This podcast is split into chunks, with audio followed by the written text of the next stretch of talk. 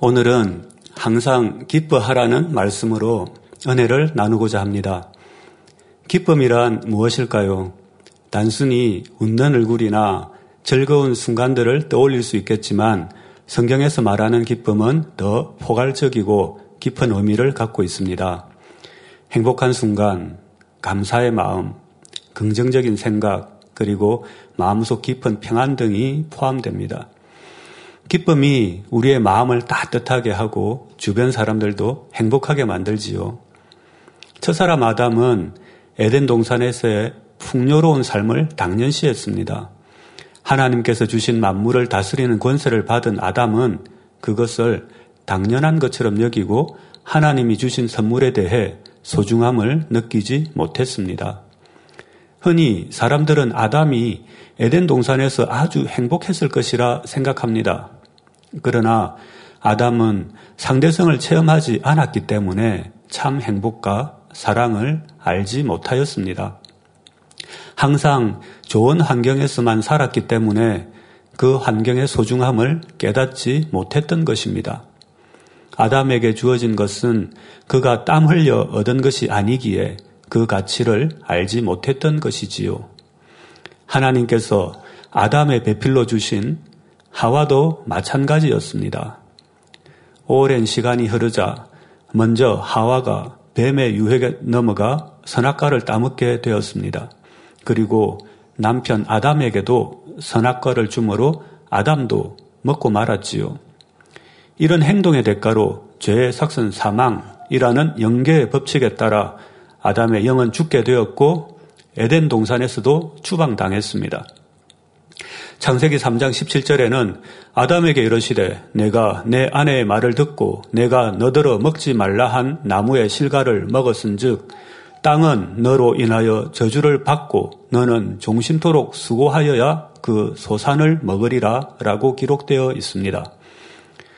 범죄한 이후 아담은 이 땅에서 땀 흘리며 필요한 식량을 얻기 위해 수고해야 했고 눈물, 슬픔, 질병, 고통, 불행, 그리고 죽음을 경험하게 되었습니다.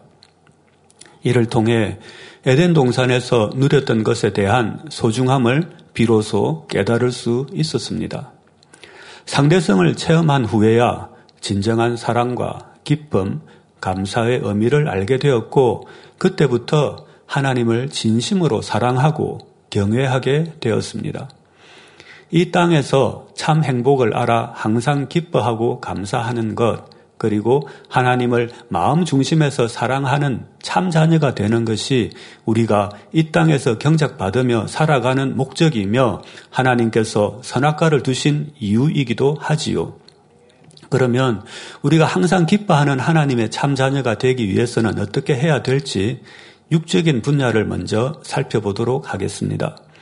베드로전서 1장 24절에 그러므로 모든 육체는 풀과 같고 그 모든 영광이 풀의 꽃과 같으니 풀은 마르고 꽃은 떨어지되 라고 말씀하셨습니다.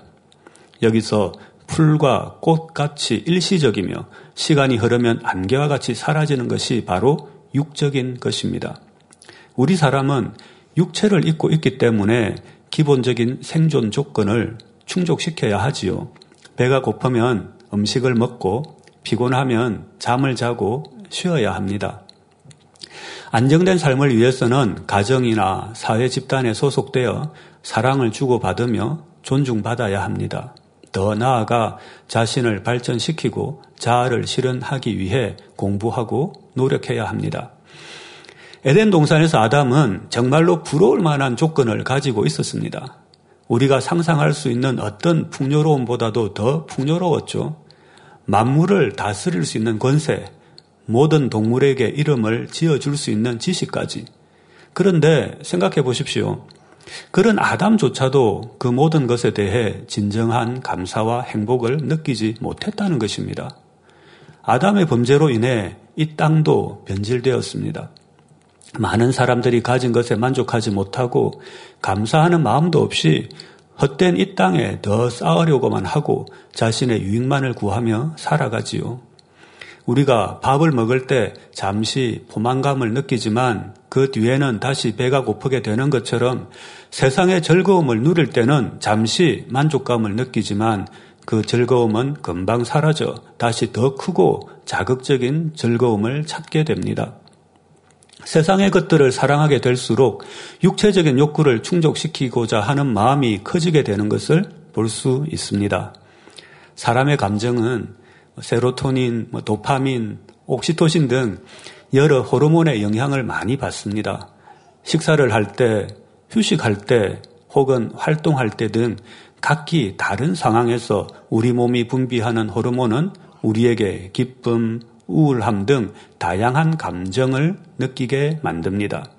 그리고 이러한 감정들은 결국 우리의 행동에도 큰 영향을 주게 됩니다.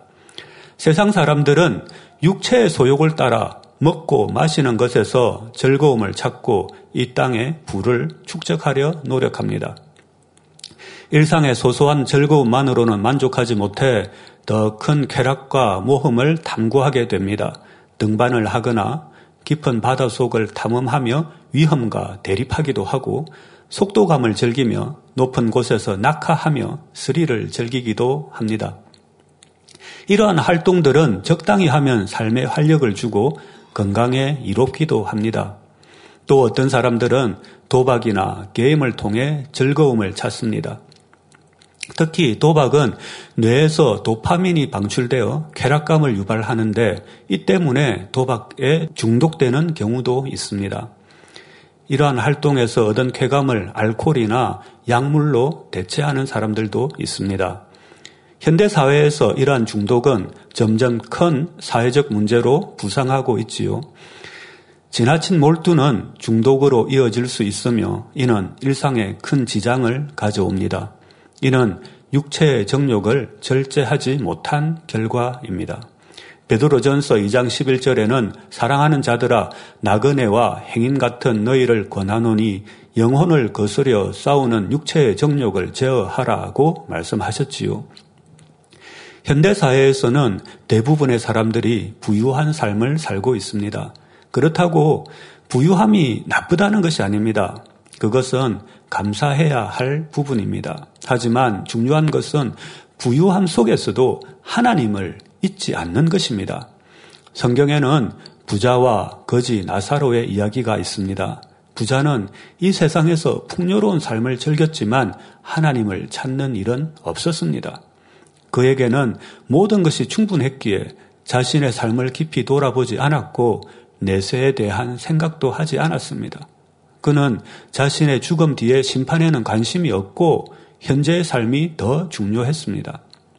그렇다면 우리는 부자일까요?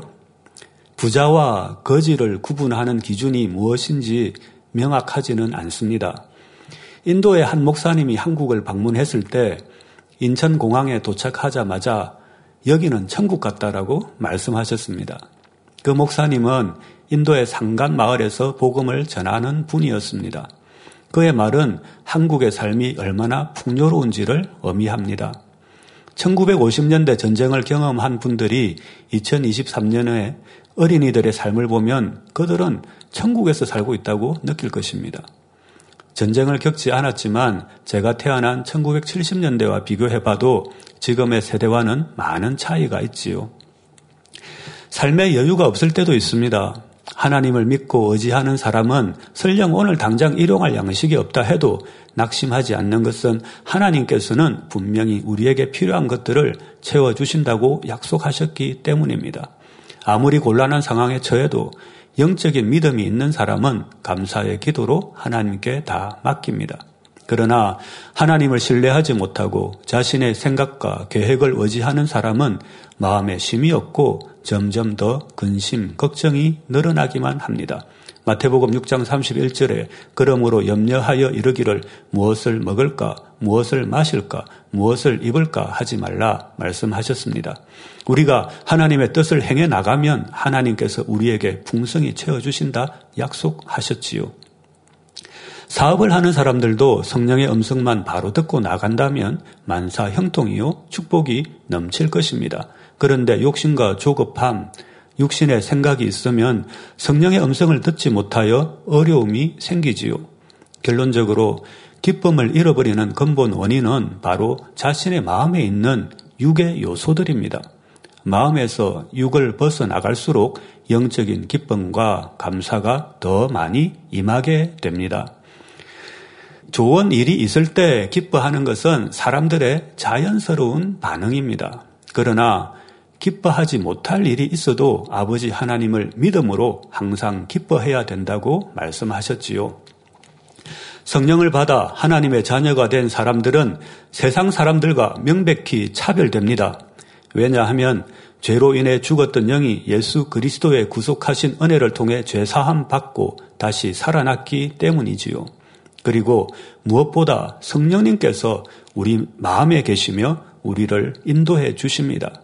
하나님의 자녀는 몸과 죄성이 결합된 육체의 정욕을 따라 이 땅에 헛된 것을 통해 얻는 기쁨에 빠져서는 안 됩니다. 성령님을 기쁘시게 하는 삶을 살아갈 때 내주하시는 성령님께서 기뻐하심으로 우리에게 주시는 참 기쁨과 평안을 누려야 하지요. 하나님을 기쁘시게 해드리고 항상 기쁜 삶을 살기 위해서는 어떻게 해야 될까요? 성경에는 하나님께서 기뻐하시는 것에 대해 많이 나와 있지만 그 중에서도 특히 중요한 몇 가지를 소개해 드리겠습니다. 항상 기뻐하는 자녀가 되기 위해서는 첫째, 육을 버리고 하나님 말씀에 순종해야 합니다. 우리는 육의 속성을 가지고 있기 때문에 원수 마귀 사단은 이 육적인 부분을 이용해서 우리를 기쁘지 않은 상황에 빠뜨리려 합니다. 예를 들면 다른 사람이 축복을 받거나 칭찬을 받을 때 우리에게 시기와 질투와 같은 감정이 없다면 우리는 그 순간을 자신의 일처럼 생각하며 기쁨을 함께 누릴 겁니다. 하지만 시기와 질투가 작용하면 다른 사람이 잘 되는 것을 보면 고통스러워하게 되고 불편한 감정이 생기며 상대방이 자신보다 우위에 있는 것 같이 느껴질 수 있습니다.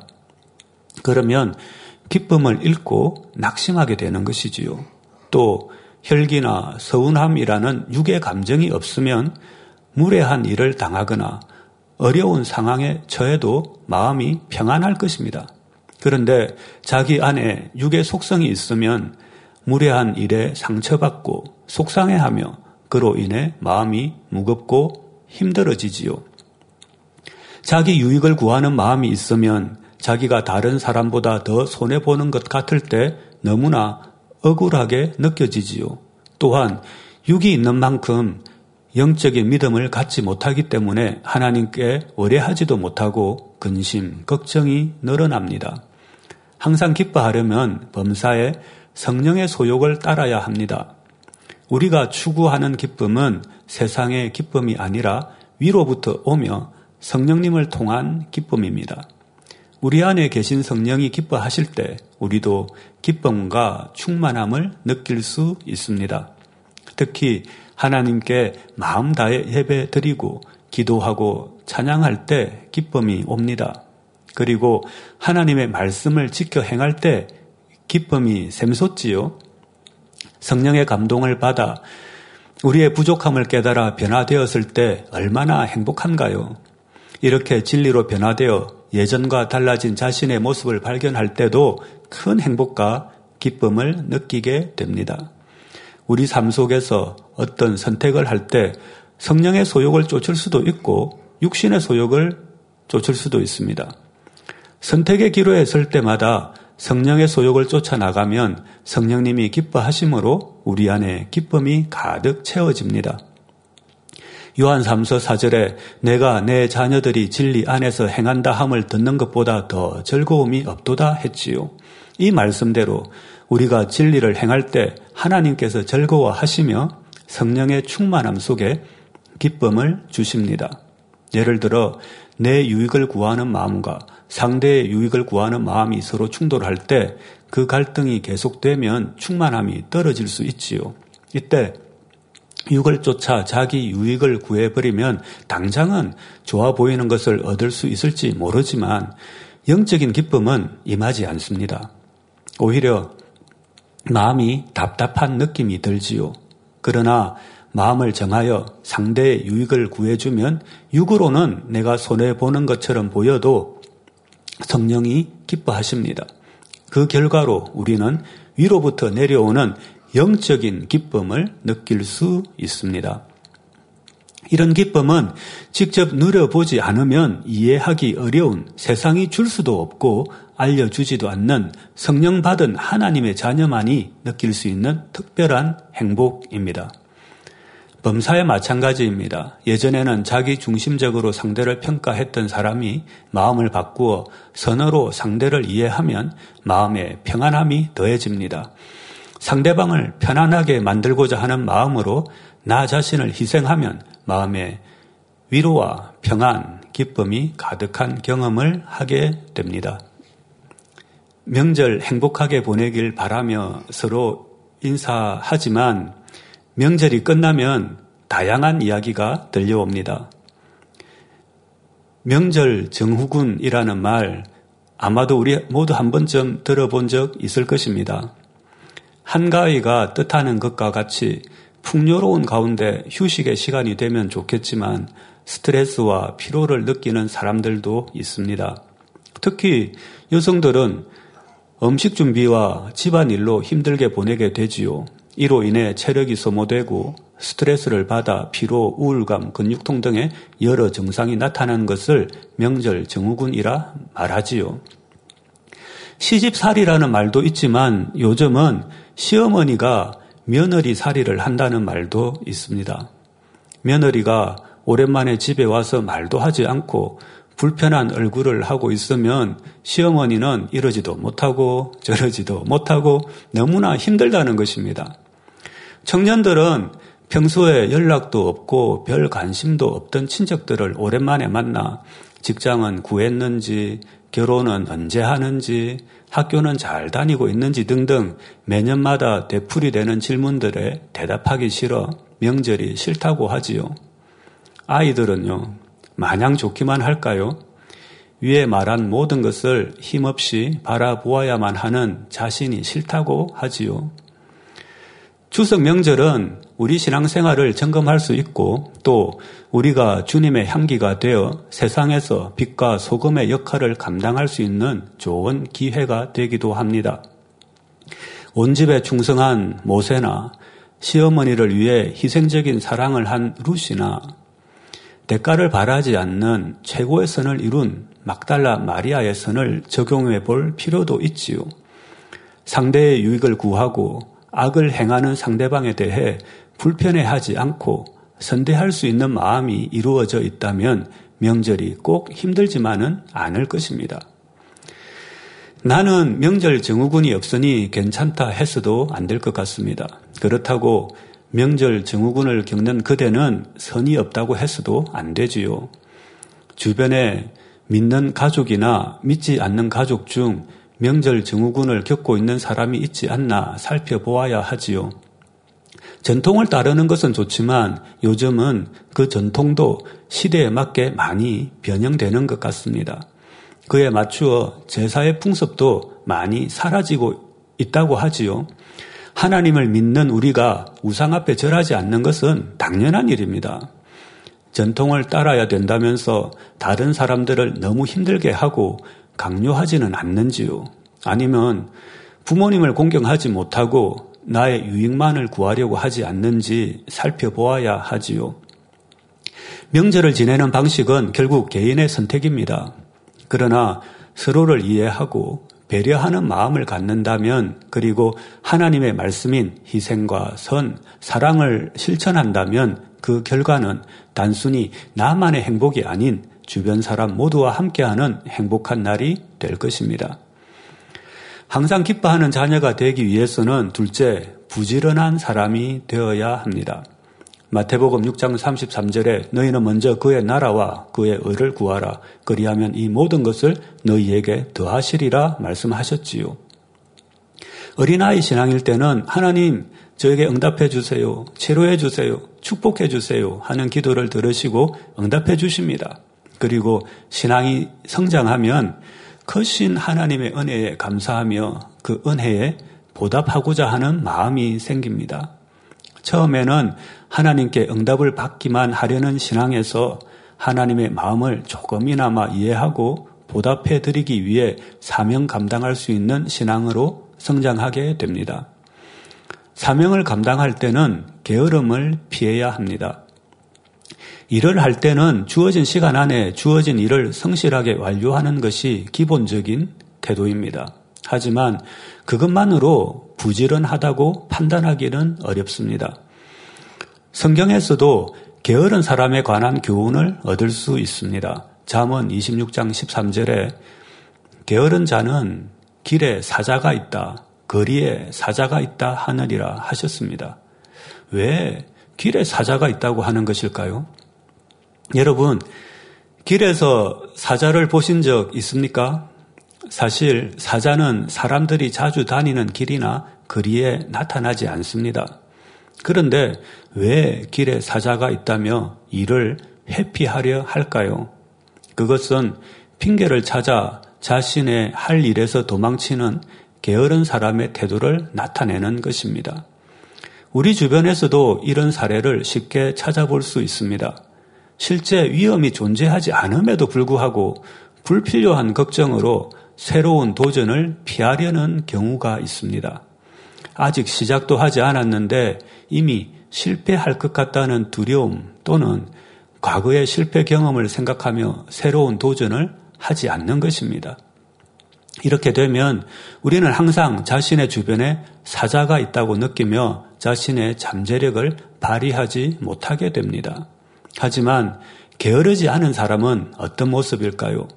그들은 도전 앞에 두려워하지 않습니다. 심지어 길에 사자가 있다면 그 사자를 잡으러 가거나 기도를 통해 사자를 쫓아낼 지혜를 구하게 됩니다.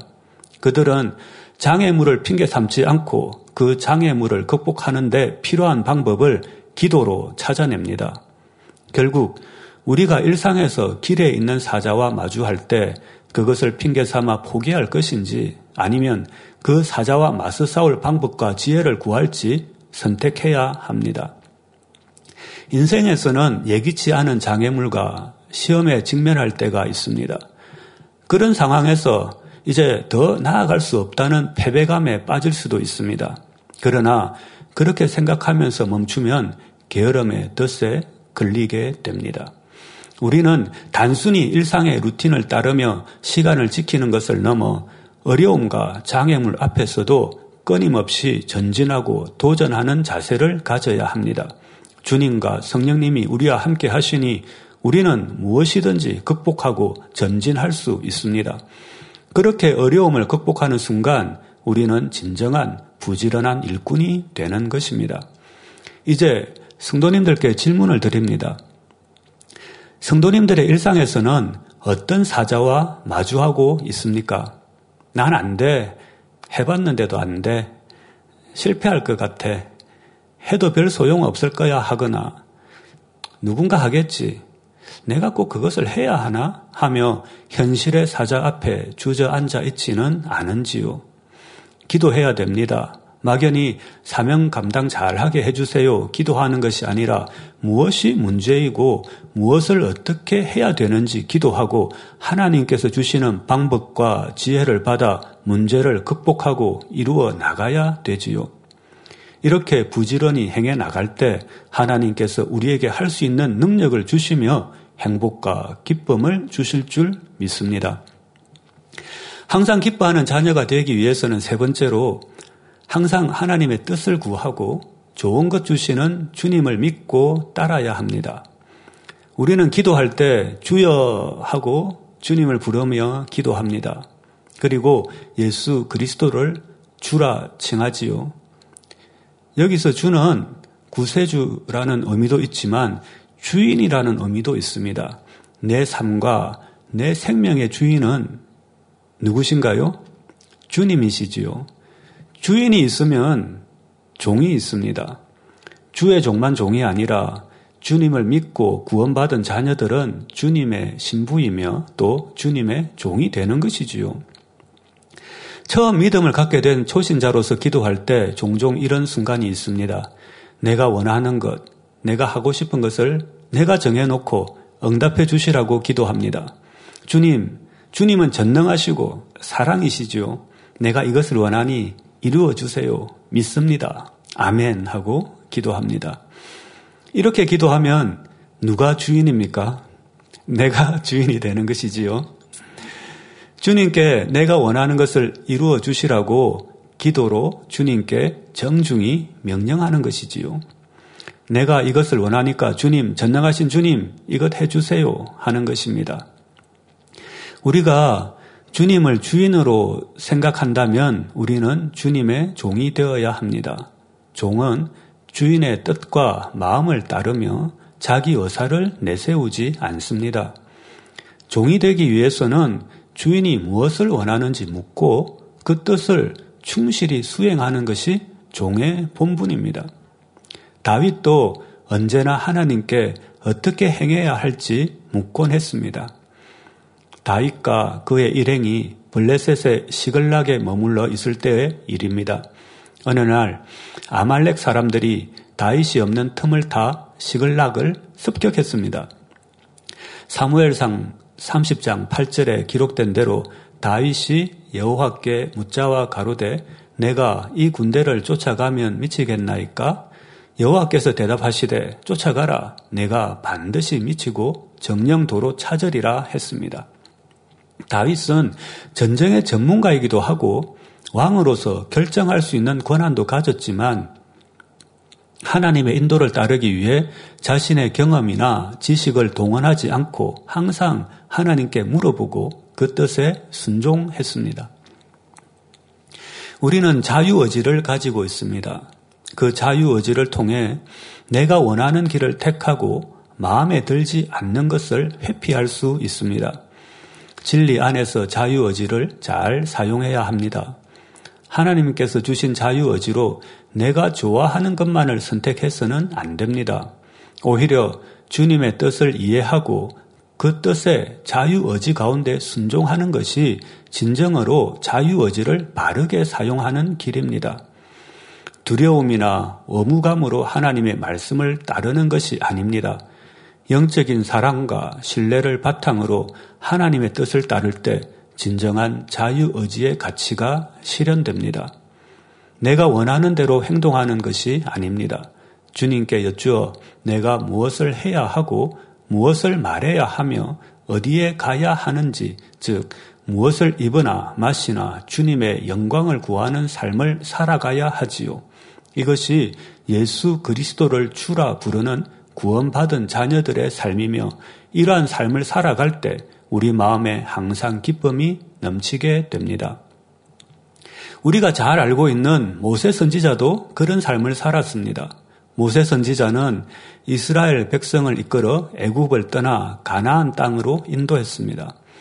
가나안은 이집트에서 북동쪽으로 직진해서 걸어가면 한 달이면 넉넉히 도착할 수 있는 곳입니다.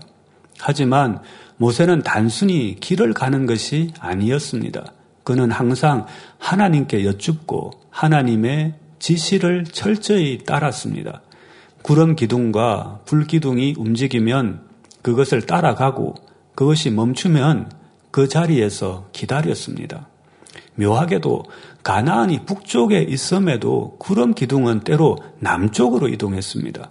이런 상황에서 당황해하는 이스라엘 백성들도 있었을 것입니다. 가나안은 북쪽에 있는데 왜 남쪽으로 가는가라는 의문을 가진 사람들도 있었을 것입니다. 그렇지만 모세는 가나안 방향으로 향하지 않고 하나님께서 인도하시는 방향인 남쪽으로 가나안의 반대 방향으로 발걸음을 옮겼습니다. 모세는 자신의 지식이나 판단 대신 하나님의 뜻만을 쫓아 순종해 나갔지요. 이스라엘 백성들이 가나안 땅에 들어가기까지 장장 40년이라는 긴 시간이 걸렸습니다. 그렇다면 왜 40년이라는 긴 시간이 필요했을까요? 단순히 가나안 땅에 들어가는 것만이 하나님의 유일한 목표였을까요? 아닙니다. 하나님께서 원하시는 것은 이스라엘 백성들의 마음을 변화시키고 죄의 더러움에서 벗어나게 하여 정결케 하시고 결국에는 구원의 길, 즉 생명의 길로 인도하시는 것이었습니다. 모세 선지자는 이 사실을 잘 이해하고 있었습니다. 그는 매 순간 하나님의 뜻을 찾기 위해 기도했고 하나님의 뜻을 알아 순종했습니다. 그 결과 하나님의 큰 섭리는 완성될 수 있었습니다. 이사야스 55장 9절 말씀을 기억하십니까? 하늘이 땅보다 높은 같이 내 길은 너희 길보다 높으며 내 생각은 너희 생각보다 높으니라. 이 말씀은 우리 신앙의 지표, 나침반이 되어야 하는 말씀입니다. 우리 인생은 때때로 예측할 수 없는 바람과 이해하기 어려운 폭풍에 휘말릴 때가 있습니다. 숲을 보고 나무를 보지 말라는 말이 있지만 숲 전체를 볼 수 없는 상황이 있을 수 있습니다. 즉, 연단의 과정에서 하나님의 큰 계획과 섭리를 알지 못할 때가 있지요. 그럴 때 우리는 어떻게 해야 할까요? 상황이 예상과 다르게 전개될 때 우리는 쉽게 낙담하고 무력감에 빠져 포기하고 싶은 마음이 들 수 있습니다. 하지만 그런 순간에도 우리가 주저앉아서는 안 됩니다. 그 순간에도 우리는 하나님의 뜻을 찾아 하나님께 질문해야 합니다. 그리고 내 보기에 좋은 방향이 아닌 하나님이 원하시는 방향으로 나아가야 하지요. 세우신 영적 지도자를 믿고 따라가는 것입니다. 그렇게 했을 때만 우리의 영혼은 진정한 기쁨과 소망으로 가득 차게 될 것입니다.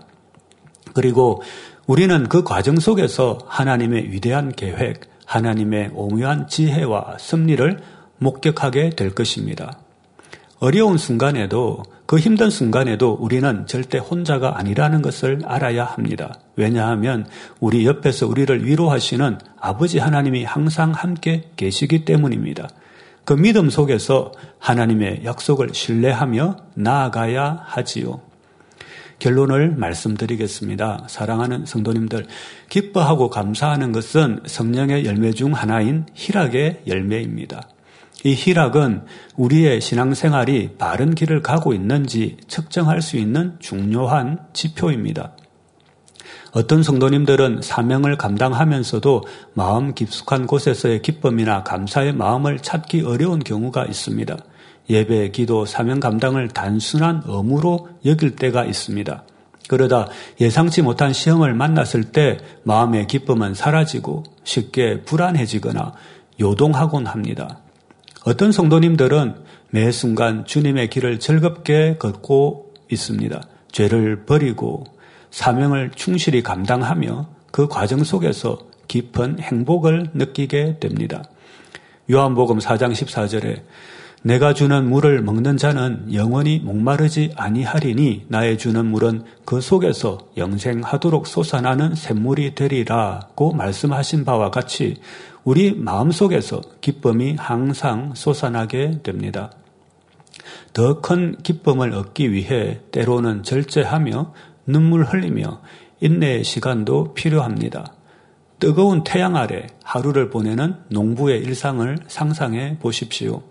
그는 힘들고 지치겠지만 그 보람찬 열매를 향한 꿈을 안고 매 순간 인내하며 땀 흘립니다.